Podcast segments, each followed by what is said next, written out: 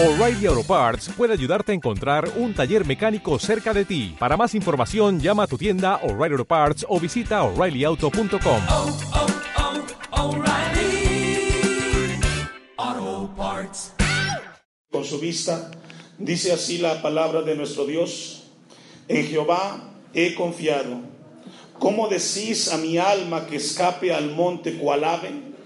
Porque he aquí los malos tienden el arco, dispone sus saetas sobre la cuerda, para asatear en oculto a los rectos de corazón. Si fueren destruidos los fundamentos, ¿qué ha de hacer el justo? Le invito a inclinar su rostro. Eterno Dios, te hemos exaltado, te hemos adorado, Señor. Y ahora disponemos este tiempo para que tú hables a nuestros corazones. Te pido por tu iglesia el mensaje, que abras nuestros oídos y nuestros ojos espirituales a tu palabra y que la perspectiva de nuestra vida sea conforme a lo que tú, Señor, en tu palabra hablas. Dame de tu gracia para exponer tu palabra. Reconozco de mi humanidad y pudiera, Señor, violentarla. Ayúdame de no hacerlo, Dios. En tus manos encomiendo mi vida. En Cristo Jesús. Amén. Y amén. ¿Puede ocupar su lugar si es tan amable, hermanos? Esta tarde agradecemos a Dios por este momento. Me da mucho gusto verlo a usted, hermano. Déjeme decirle que está en el mejor lugar. No sé si le costó llegar, no sé si ha comido, se vino corriendo a este lugar, pero es el mejor lugar en el cual podemos estar. El mejor tiempo que invertimos en el día es aquel que invertimos buscando a nuestro Dios, meditando en su palabra, y esta tarde ese Dios doblará nuestras vidas. Vamos a compartir con ustedes un tema, yo le he puesto a esta, a este, a esta predicación el deterioro moral viviendo de espaldas a Dios. A lo largo de este año, Dios ha venido ministrando a la alianza para poder compartir con, los, con las iglesias pertenecientes a la alianza en cuanto al tema de la familia, cuanto al tema de la familia. Y esta tarde vamos a compartir con ustedes un tema de suma importancia que Dios nos llama a, a poner sumo atención a lo que Dios hablamos en esta tarde, hermanos. Este salmo fue escrito por el rey David, el Salmo 11. Fue escrito por el rey David en un momento difícil cuando él sentía que su reino tambaleaba. Los expertos dicen que hay dos posturas en que David escribe este salmos. Una es cuando era perseguido por su hijo Absalón y en ese momento él escribe este salmo. Otros dicen que era cuando él huía de el rey Saúl. Eh, encontramos un salmo en el cual David escribe unas palabras que deben de ser de suma importancia para nosotros. Los, conse- los consejeros de David en este salmos parece que han perdido la confianza en Dios. David tenía en, en ese momento la certeza de que Dios sería su refugio en todo momento. Lo que David les, quiere decir a los consejeros que están eh, junto a él en el versículo 1 dice, en Jehová he confiado. David estaba seguro que su vida había puesto la confianza en Dios. Eso fue algo que eh, vemos muy típico en David. Él confió en Dios. Y cuando escucha las palabras, dice, ¿cómo decís a mi alma que escape al monte Cualabi? Lo que David dice a, sus consejeros, ¿cómo quieren ustedes que al ver las dificultades que estoy enfrentando, quieren que me esconda? ¿Cómo quieren si yo he confiado en Dios? ¿Cómo quieren que yo me esconda frente a las circunstancias que estoy viviendo? Mi reino está tambaleando. ¿Cómo quieren que yo huya al problema que estoy viviendo? ¿Qué pueden hacer los justos? Dice el versículo 3. Si fueren destruidos los fundamentos, pregunta, ¿qué ha de hacer el justo? ¿Qué puede hacer o qué pueden hacer los justos cuando los fundamentos morales de la sociedad están siendo tambaleados? En el tiempo de David, a él le sugieren que se esconda. Pero la pregunta es, en el tiempo en el cual vivimos nosotros, nos toca vivir diferentes circunstancias. ¿Y qué vamos a hacer como cristianos? ¿Qué vamos a hacer cuando, o qué puede hacer el justo cuando las bases establecidas por Dios por el sostenimiento y estabilidad que Dios ha puesto a través de la familia, son socavadas. ¿Qué puede hacer el justo? ¿Qué podemos hacer nosotros, los hijos de Dios, a quienes Dios llama justos en Cristo Jesús, cuando vemos que la injusticia impera sobre la justicia? ¿Qué podemos hacer cuando naciones están bombardeando el país donde estamos con ciertas posturas? ¿Qué vamos a hacer? Dejo un apartado ahí y vamos a ir a Deuteronomio capítulo 6, versículo 1. Esta tarde Dios nos habla a nosotros qué o cuál debe de ser la postura de aquellos que Dios llama justos en Cristo Jesús cuando los fundamentos de la familia están siendo socavados. Un hombre de Dios escribió lo siguiente en lo que usted busca, Deuteronomio capítulo 6, versículo 1. La familia es el diseño de Dios para pasar la fe cristiana de una generación a otra. En esta línea, mire lo que dice Deuteronomio capítulo 6, versículo 1. Estos pues son los mandamientos, estatutos y decretos que Jehová vuestro Dios mandó. ¿Qué mandó? Que os enseñase. Dentro de la familia, desde la perspectiva de Dios, tiene que haber una enseñanza. Dios instituyó la familia.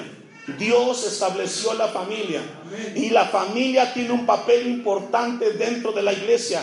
En este lugar estamos familias, la iglesia es conformada por familias. Y la Biblia enseña que Dios mandó que se enseñasen los decretos. Ahora, dentro de la vida cristiana debemos de entender algo muy importante como cristianos. No solamente es bueno enseñar las cosas de Dios en el templo, en la casa, perdón. Esa es una parte. Regularmente nosotros pensamos de que enseñarle a nuestros hijos textos bíblicos, leer la palabra, hemos cumplido. En la siguiente parte del versículo 1 dice, para que los pongáis, ¿por qué? Es decir, además de enseñar, tenemos que dar ejemplo. Además de enseñar, tienes que dar ejemplo. Si no hay una acción que acompañe esa, esa enseñanza, está a medias la enseñanza de las cosas de Dios. Regularmente, hoy en la actualidad, en el lugar donde vivimos, muchos padres han descuidado su responsabilidad. Algunos no asisten y los que asisten medio enseñan, pero no dan ejemplo de aquello que enseñan. Esto es muy importante, hermanos. Debemos de entender lo importante que es la familia, el papel que cada uno tiene dentro de la familia. Si tú eres padre, tienes una gran responsabilidad. Si eres madre, de igual manera. Y si eres hijo, también eres responsable. No solamente de enseñar, sino de vivir lo que enseñamos. Porque el ejemplo arrastra. En la tierra, a la, en la tierra a la cual pasáis vosotros para tomarla es decir, no es suficiente con la enseñanza de las cosas de Dios, sino que Dios pide que demos ejemplo, ser modelos de nuestros hijos. Versículo 2. Para que temas a Jehová tu Dios, guardando todos sus estatutos y sus mandamientos que yo te mando, tú, tu hijo y el hijo de tu hijo. Y aquí viene una parte muy importante, hermanos nos habla de pasar la enseñanza de Dios a las siguientes generaciones. Pero ¿qué pasa si el padre no está en el templo? ¿Qué le va a enseñar a su hijo? ¿De qué le va a hablar? ¿Cómo vas a pasarle tú a tu hijo la herencia que tú recibiste de tus padres? Muchos de los que estamos aquí tuvimos la bendición que nuestros padres nos llevaban al templo. Pero hoy hay padres que ni siquiera al templo llevan a sus hijos, mucho menos leen la Biblia. Y la palabra de Dios nos habla de que habrá un momento en el cual tendrás que pasarle la estafeta a otra generación. Pero ¿qué pasa si los hijos no están? Dice el versículo 2, tú a tu hijo y el hijo de tu hijo. Hablamos de un pase a generaciones. ¿Qué significa esto? Que lo que tú enseñas hoy o dejas de enseñar hoy va a repercutir en las siguientes generaciones aunque tú no estés. Concluye el versículo 2. Todos los días de qué? La pregunta que surge aquí, ¿hasta cuándo tú debes de ser ejemplo de tus hijos? Hasta que te mueras. Hasta que te mueras tú serás el ejemplo de tus hijos. Si ya eres adulto, ya tienes avanzado en años, tú sigues siendo llamado delante de Dios a darle ejemplo a tus hijos. El ejemplo y la enseñanza tiene que ser todos los días. Somos llamados a dar ejemplo hoy. Si quizás tú eres hoy abuelo, sigues siendo llamado a dar ejemplo a tus hijos y a tus nietos. No solamente enseñarles con palabras, que es bueno, acompañado también con el ejemplo. Hasta que te mueras. El beneficio de todo esto, concluye el versículo 2, para que tus días sean prolongados. Uno de los puntos muy importantes y frágiles en la familia es que cuando nosotros enseñamos a medias las cosas de Dios en la familia, ocurre un fenómeno que se llama rebeldía. ¿Cómo se llama? Y la rebeldía o la, o la rebelión es el resultado de que los hijos ven en la casa lo que los padres enseñan y no lo viven. ¿Escuchó eso? Cuando un hijo se percata que el padre le enseña una cosa y vive de otra manera, ese hijo cuando llega a la adolescencia comienza a entrar en un lugar que se llama rebeldía. Porque es la forma con la cual él puede mostrar su inconformidad con aquellos que son sus padres. Por eso es tan serio y tan importante que cuando enseñemos, demos el ejemplo. Porque Dios dijo que usted sería la sal de la tierra y la luz de este mundo. Y comenzamos por la casa. La rebeldía es un fenómeno que lo vemos constantemente en las iglesias. Pero es resultado, y esto es un llamado para los padres. Papás, aquí estamos. Es para ti y es para mí para revisar nuestras vidas. ¿Por qué mi hijo ya no me obedece? ¿Por qué mi hijo ya no quiere ir al templo cuando yo lo invito? Es porque quizás ha visto en ti algo que tú no has hecho con tu ejemplo, que le has enseñado a ser honesto, pero tú no eres honesto. Que le hablas de Dios, pero tú no vives lo que Dios te pide que vivas. Y por eso hay rebeldía. Versículo 6. Ahí mismo. Y estas palabras que yo te mando hoy, ¿cuándo? En el tiempo de Moisés fue en su tiempo, pero Jesucristo es el mismo de ayer, de hoy y por los siglos. Esas palabras Dios nos recuerda a nosotros.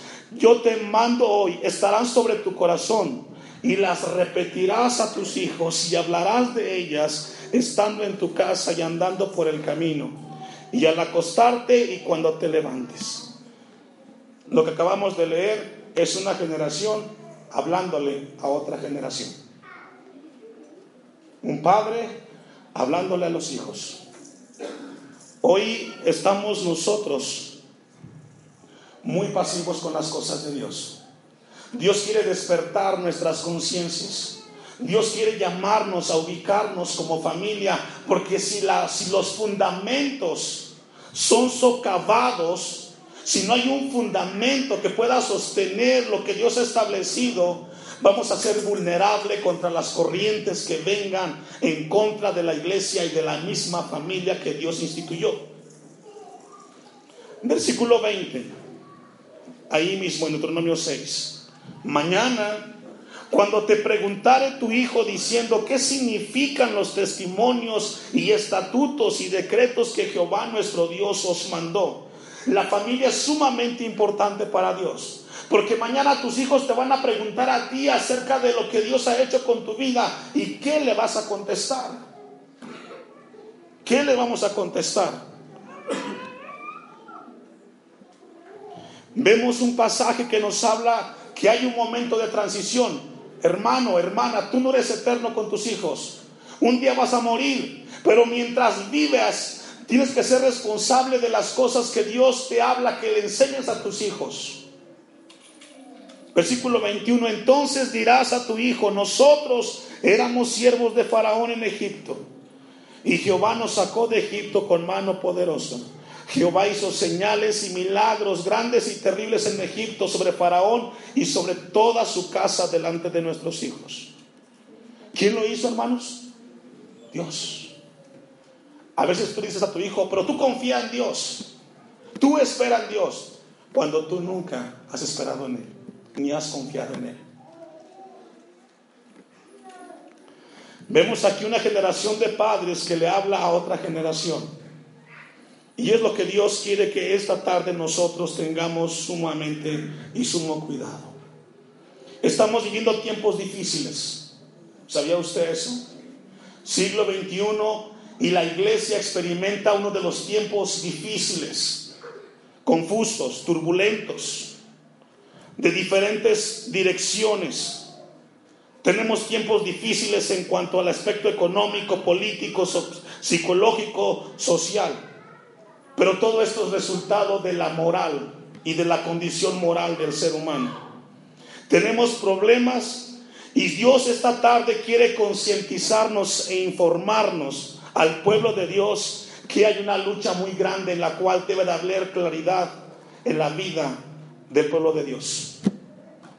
El 17 de mayo del año 2016, el presidente de México, Enrique Peña Nieto, hizo unos anuncios.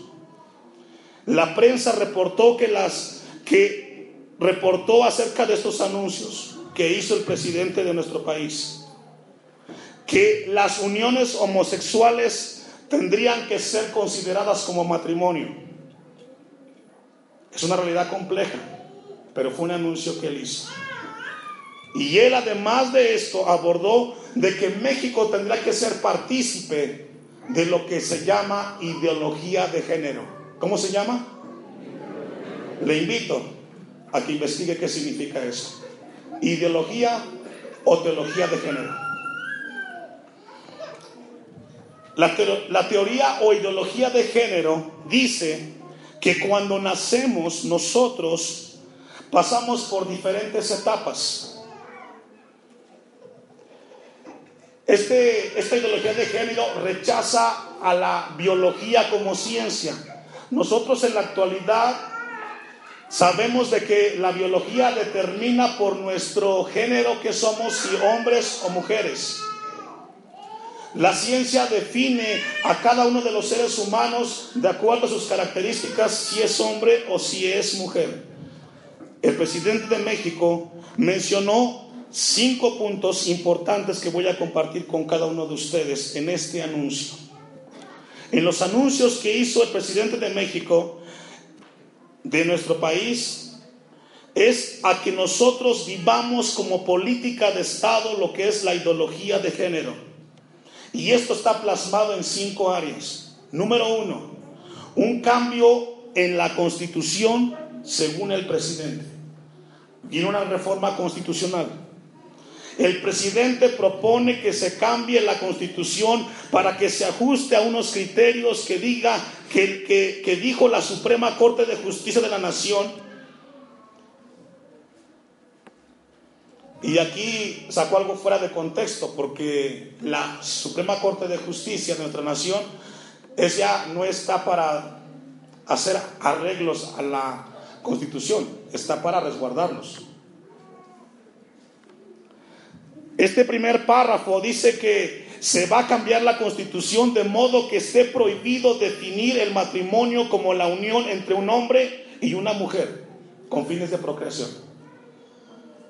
Además agregó el presidente un compromiso de su parte entregar niños huérfanos en adopción a parejas del mismo sexo, sin que sea más bien un derecho del niño.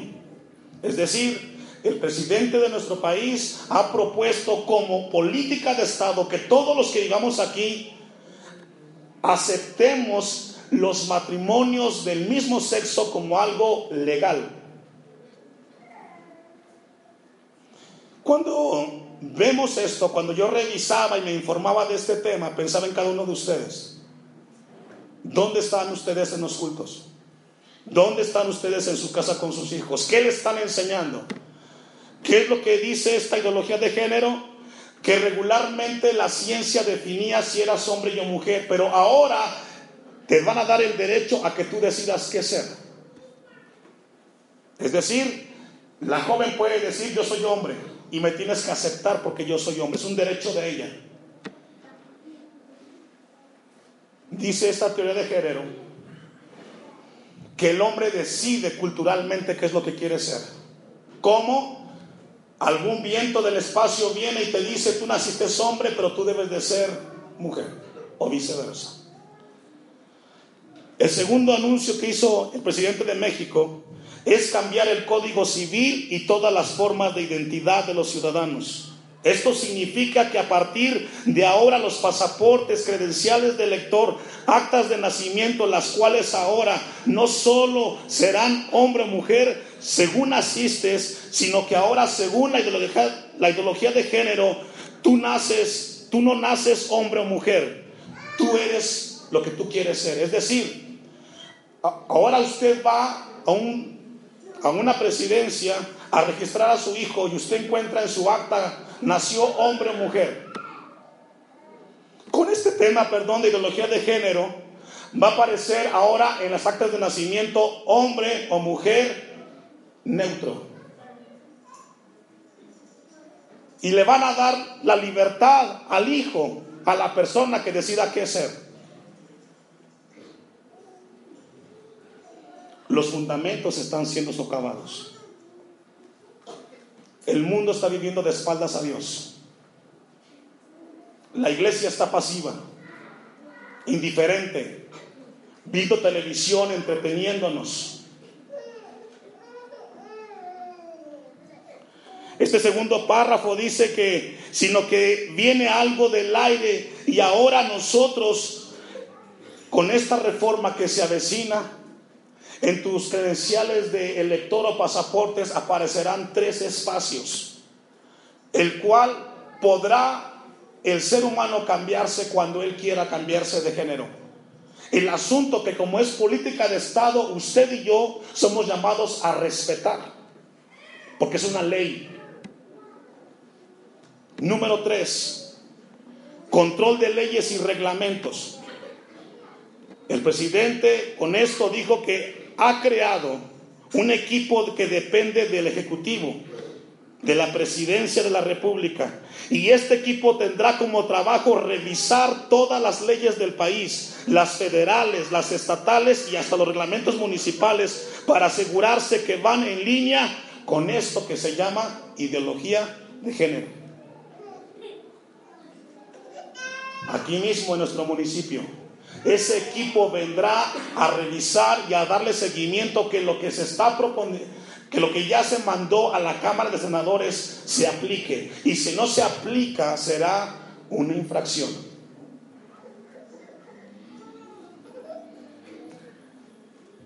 ¿Qué pudiera pasar con esto? Algunos países ya aprobaron la ley en sus países. En Latinoamérica está Chile, y Estados Unidos. Leía un reportaje, no sé si alguno los ha leído, pero en este punto tercero, en Carolina del Norte, Estados Unidos, donde hubo un caso en el cual se puso una ley en que los baños de hombres solamente entrarían hombres y en los baños de mujeres solamente entrarían mujeres para evitar problemas y, evitar dificultades como Estados Unidos ya aprobó la ideología de género como algo de su constitución, ahora cuando sucede este caso en Canadá del Norte, un hombre se le ocurre entrar a baño de mujeres diciendo que él es mujer.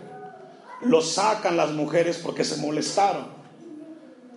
El presidente de Estados Unidos va al estado de Carolina del Norte para que se respete ahora y que cada ser humano tenga la libertad de entrar al baño que él quiera. Es una ley. ¿Se imagina eso aquí en México? Bueno, para allá va. Porque según este punto, esta ideología de teología de género, dice que tú eres lo que tú decides ser. El presidente aprobó lo que se llama matrimonios iguales. Cuarto punto, y escuche, esto es muy importante. El cuarto anuncio dijo cambio de libros de texto y programas escolares. ¿Cuántos tienen hijos? ¿No tienen hijos? Debe de preocuparse. Cuarto punto. Cambio de libros de texto y programas escolares. Dijo que la Secretaría de Gobernación y la Secretaría de Educación Pública y el Consejo Nacional para Prevenir la Discriminación iban a revisar todos los contenidos del modelo educativo para asegurarse de que todos los niños de México aprendan ideología de género. Algunas escuelas ya la están aplicando. ¿Qué implica esto, hermanos? ¿Qué implica este cuarto punto? Que en todas las actividades escolares de todos los niveles se promueva la ideología de género con todas sus implicaciones y diversidad sexual. Que se acepte como algo normal. Mañana tu hijo podrá llegar a tu casa y decirte, mamá, me dijeron en la escuela que yo puedo ser niño cuando yo quiera y puedo ser niña cuando yo quiera. ¿qué vas a contestarle a tu hijo? ¿Qué vas a hacer? ¿Qué vas a hacer frente a esa ola que viene, que ya está? ¿Qué vas a hacer, papá? Dios le dijo a Moisés, dile que estas cosas les enseñarás a tus hijos y a los hijos de tus hijos. Pero hoy tristemente los padres cristianos estamos ocupados en el trabajo que dedicarle tiempo a la familia. Piensas en todo. Y lo más importante está en tu casa que has descuidado. Son tus hijos. Y usted dirá, pastor, ¿qué? ¿Vamos a hacer aquí una revuelta y ir en contra? No va por ahí el asunto. El mundo no va a cambiar, el mundo va de mal en peor y cada vez más lejos de Dios y más cerca del pecado. Pero Dios nos llama a nosotros en tu casa a tomar con seriedad el papel de padre y de madre. Deja de estar jugando al cristiano. Vive con seriedad tu papel como hijo de Dios. Toma tu Biblia y a tus hijos de las cosas de Dios, pero no solamente con palabras, con ejemplo. Es triste y es difícil creer siglo XXI y estamos jugando al cristiano. Voy cuando quiero, si no quiero no voy. Mi hijo no importa que vaya, mañana tu hijo enfrentará esto. Por eso Dios nos llama esta tarde a sacudir nuestras conciencias. Quinto punto. México como promotor de ideología de género. Dijo el presidente que México entraría como promotora de ideología de género en otros países, otras naciones. Y esto ya sucedió.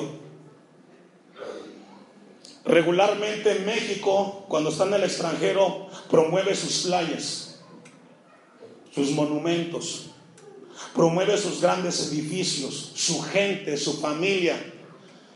Cuando estuvimos fuera de México, hay una frase que se dice mucho fuera de México, en los países, que a la gente le gusta esa frase, y es esta, mi casa es tu casa.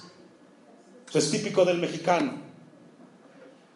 Pero con este quinto punto, dice el presidente, que México ya envió una solicitud de ingreso a este grupo de países.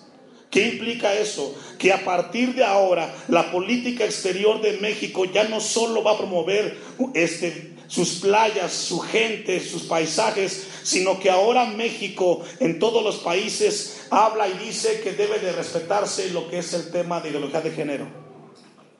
E invita a que vengan aquí para que vean cómo la aplicamos.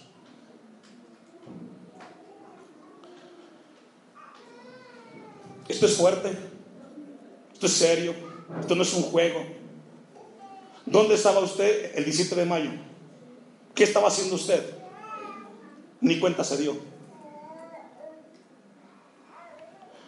Cuando termina el presidente de mencionar estos cinco puntos de vista, él abre el panel y recibe propuestas, pidió propuestas de diferentes instancias, organizaciones.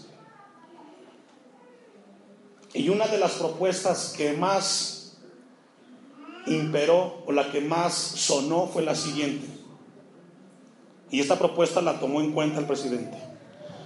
un grupo le dijo lo siguiente, si hubieran padres de familia que se opusieran a educar a sus hijos de esta forma que sean considerados por el gobierno violentos. Una de las propuestas que recibió el presidente es que si padres de familia educaran a sus hijos diferente al tema de teoría de género, se consideran por parte del gobierno como violentos, porque estás violentando una ley. Si los padres de familia que queremos educar a nuestros hijos en que el matrimonio es únicamente entre hombre y mujer, donde nacen los hijos y aquellos padres que enseñen que el hombre está hecho para la mujer y viceversa, seríamos considerados por el gobierno violentos.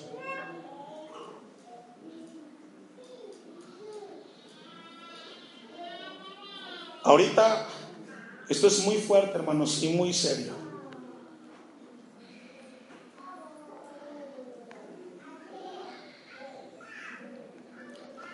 Dios quiere despertar nuestras conciencias.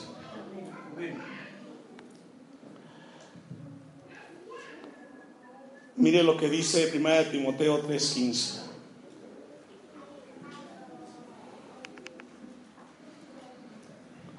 Ese es el escenario que tenemos en nuestro mundo.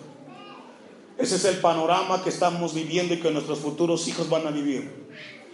La iglesia tiene que despertar. Tenemos que salir de nuestra cómoda vida cristiana religiosa que se está viviendo. Tenemos que despertar. Dios quiere despertarnos. Tú tienes que despertar, papá, mamá. Dice la Biblia, 1 Timoteo 3:15, para que si tardo sepas cómo debes conducirte en la casa de Dios, que es la iglesia del Dios viviente, columna y baluarte de qué?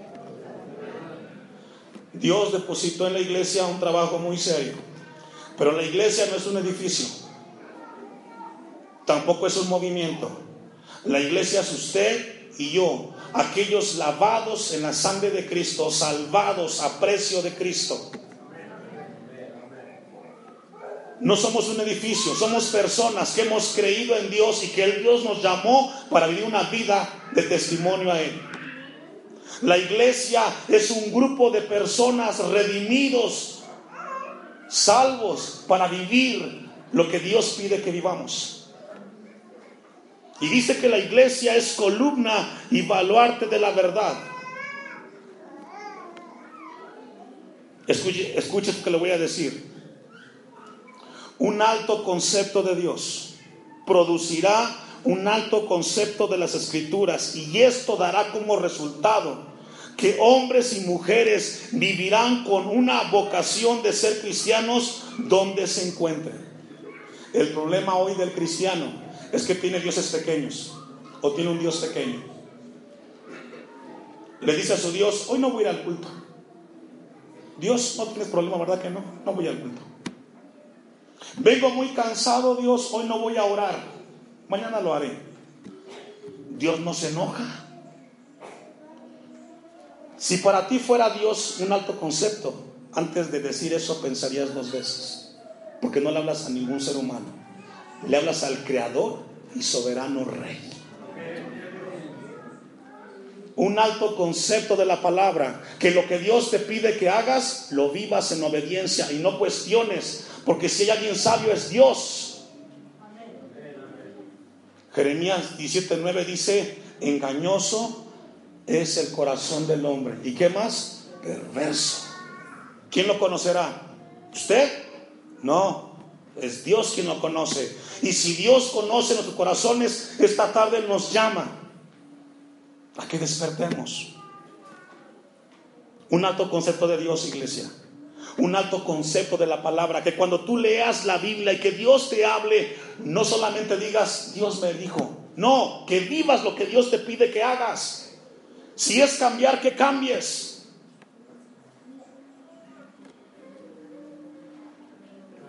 Voy a concluir esta primera parte con el texto de Tito 2.1. Vaya conmigo. Si fueren destruidos los fundamentos, dijo David, ¿qué ha de hacer el justo? Si fueren destruidos los fundamentos que Dios estableció, ¿qué vamos a hacer? Hay una palabra para los hijos de Dios. A cierto yo les refería un alto concepto de Dios y un alto concepto de la palabra.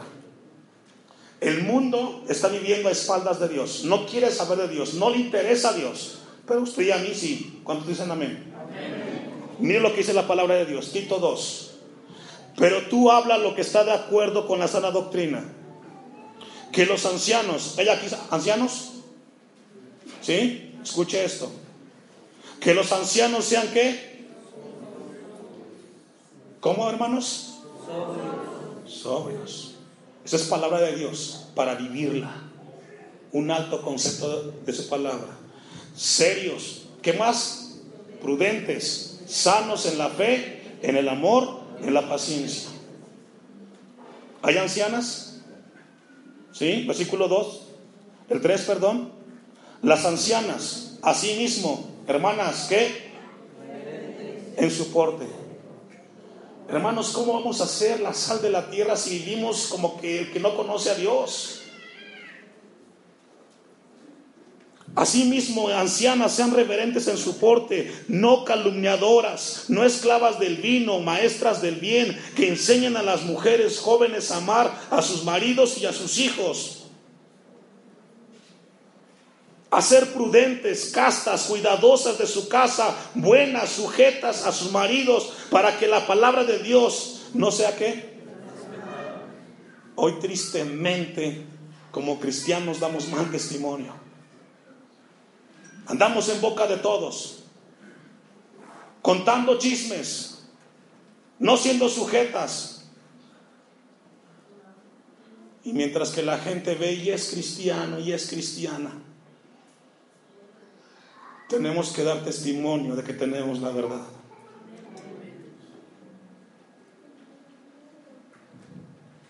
Versículo 6. Exhorta a sí mismo a los jóvenes.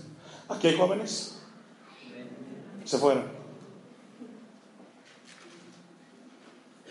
Exhorta a sí mismo a los jóvenes a que sean qué? ¿Cómo jóvenes? Hace falta prudencia. ¿Cómo te vistes, joven? Con prudencia. ¿Cómo hablas, joven? Con prudencia. ¿Qué va a hacer la iglesia frente a lo que está pasando hoy? Dar testimonio que servimos a un Dios vivo. Y ese Dios que tú cantaste ahorita, ese Dios que tú dijiste la dulce presencia de Dios. Ese Dios que te dice a ti, joven, sé prudente. Presentándote tú en todo, ¿cómo? ¿Cómo debe ser un joven? Ejemplo. Hacen falta buenos ejemplos de jóvenes en las iglesias. Hacen falta buenos ejemplos de jóvenes, de jovencitas que digan con su vida, yo soy hijo de Dios. Miraba una entrevista donde alguien abordaba el tema que mencioné hace un rato. Y la que estaba dando la conferencia preguntó en el grupo que estaba, en este lugar hay una joven que sea virgen. Y ahí en la parte de atrás se levantó una jovencita y dijo, yo soy virgen. Cuando ella se puso de pie, que le pidió la conferenciante, en el grupo de enfrente de donde estaba la conferencia, comenzaron a, a reírse otras jovencitas. Ah, mira, ella es virgen. ¿A poco sí? Y la joven se sintió intimidada por los comentarios. De repente la joven pasa al frente y se para frente a las mujeres que estaban hablando de ella y les dijo lo siguiente. Miren, lo que ustedes son, yo lo puedo ser en cualquier momento. Pero lo que yo soy, ustedes nunca en su vida podrán serlo otra vez. Integridad, testimonio, ejemplo, ejemplo de buenas obras, en la enseñanza, mostrando qué? Integridad. ¿Qué es integridad? Lo que digo, vivo. Lo que predico, vivo. Lo que enseño, vivo. Es integridad. Para eso Dios te trajo aquí esta tarde a ti. Para eso. A eso viniste. adorarle, pero también para escuchar lo que Él tiene que decirte a ti y a mí. Seriedad. 8. Palabra sana y reprochable, de modo que el adversario se avergüence y no tenga nada malo que decir de vosotros. La gente va a hablar de ti, pero que hable a que te lo demuestre o que te lo compruebe, hay una gran distancia. Este tema yo un lo hablé con Dios, en mis oraciones, porque hay gente que habla de mí, como habla de ti. Y lo que Dios me dijo, ahí, tú vive de acuerdo a mi palabra. Y que lo que la gente dice de ti no sea verdad. De eso ocúpate. De lo demás yo me encargo. Exhorta a los siervos. Usted dirá, pastor, siglo XXI no hay esclavos, pero sí trabajadores. Hay empleados. Trabajamos. Que se sujeten a sus amos. ¿Que qué? Que se sujeten a sus amos. ¿Cómo vamos a dar testimonio? Que agraden en todo. ¿En cuánto? ¿Aquí no hay empleados? Sí hay empleados. Y a veces es triste que los más rezongones en los trabajos son los cristianos. Que no sean respondones, no defraudando, sino mostrándose fieles en todo, para que en todo, en cuanto en todo adornen la doctrina de Dios nuestro Salvador. El mundo está trabajando, iglesia, pero Dios nos llama a nosotros, a la iglesia, columna y baluarte de la verdad, a tomar con seriedad nuestro lugar, nuestra posición. Si eres como padre, como padre, si eres anciano, anciano, anciana, joven, madre, todos con seriedad las cosas de Dios. Deja de jugar. Los días de culto, ve al templo. Siempre habrá algo de Dios para ti y para mí. Que Dios nos ayude. Póngase de pie.